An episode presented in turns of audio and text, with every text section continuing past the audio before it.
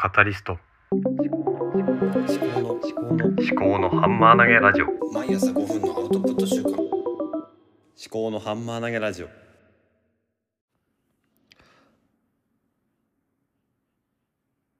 いかがお過ごしでしょうか。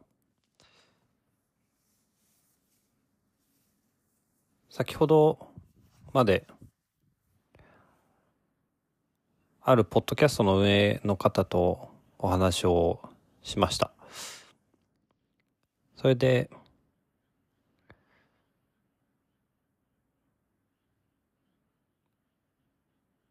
ちょっと私ね緊張気味だったんですけども、あのとてもなんていうんですかね、穏やかに、えー、優しい方でですね。このなんていうんですかね、私自身、まあ、自分で自分が挙動不審じゃないかなってその思ったりもしている中で、まあ自分で自分のことを気にしすぎだと思うんですけども、やっぱりこうなんだろうな、仕事と家庭しか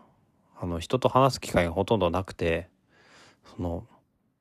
なんていうんですかね、第三の場所というのが今ほとんどないですよね。そのサークル活動とかもしてないし。まあ唯一ね、このポッドキャストで一人で喋ったりとか、ツイッターでちょっとツイートで絡んだりとかっていうことはしますけども、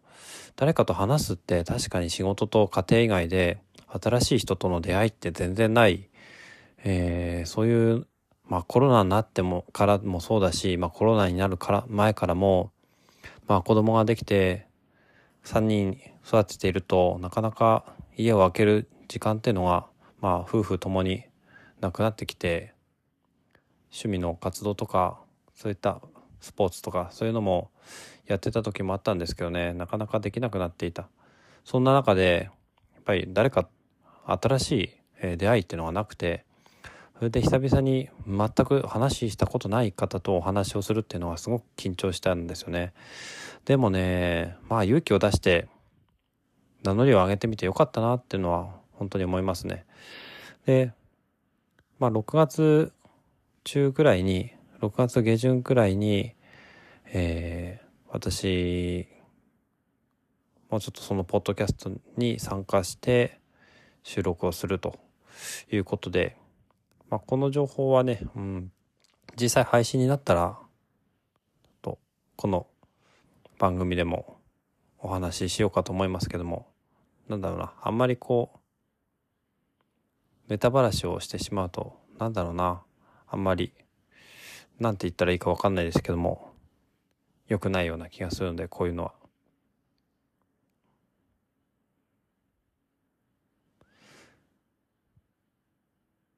ただね、その自分にとってすごく意味のあるタイミングだったので、タイミングというか出来事だったんですよね。本当にまあ勇気を出して本当にね、あの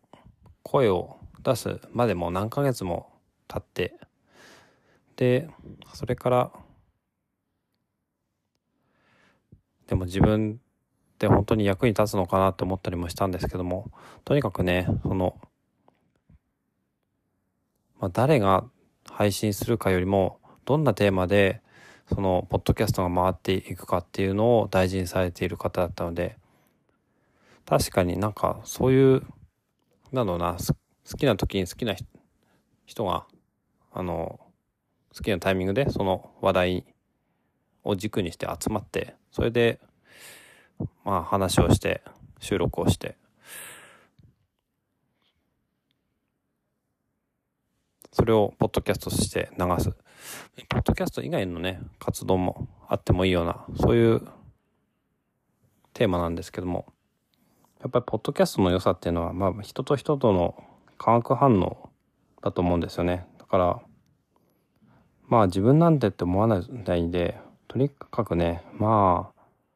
なんだろう、まあ人生一回しかないですからね、まあ、勇気を出してやってみようと。で、私がやることによって他の方ももしかすると手を挙げてくれるかもしれないし、まあ、私ももしかするといろいろなんだろうな、覚醒して話をするということができるようになるかもしれないし、そういうことがあって、本当に話は下手くそですけども、まあ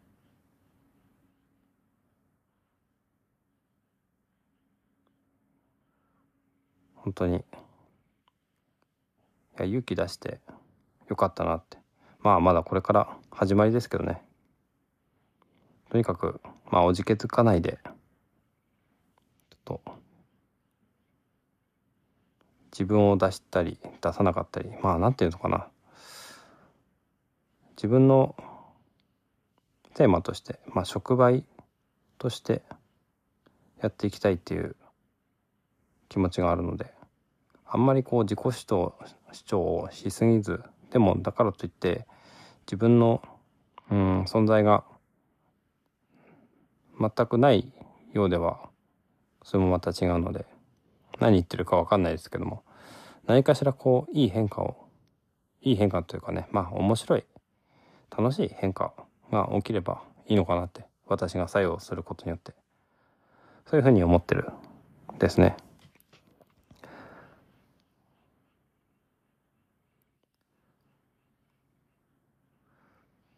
ということで、うーん、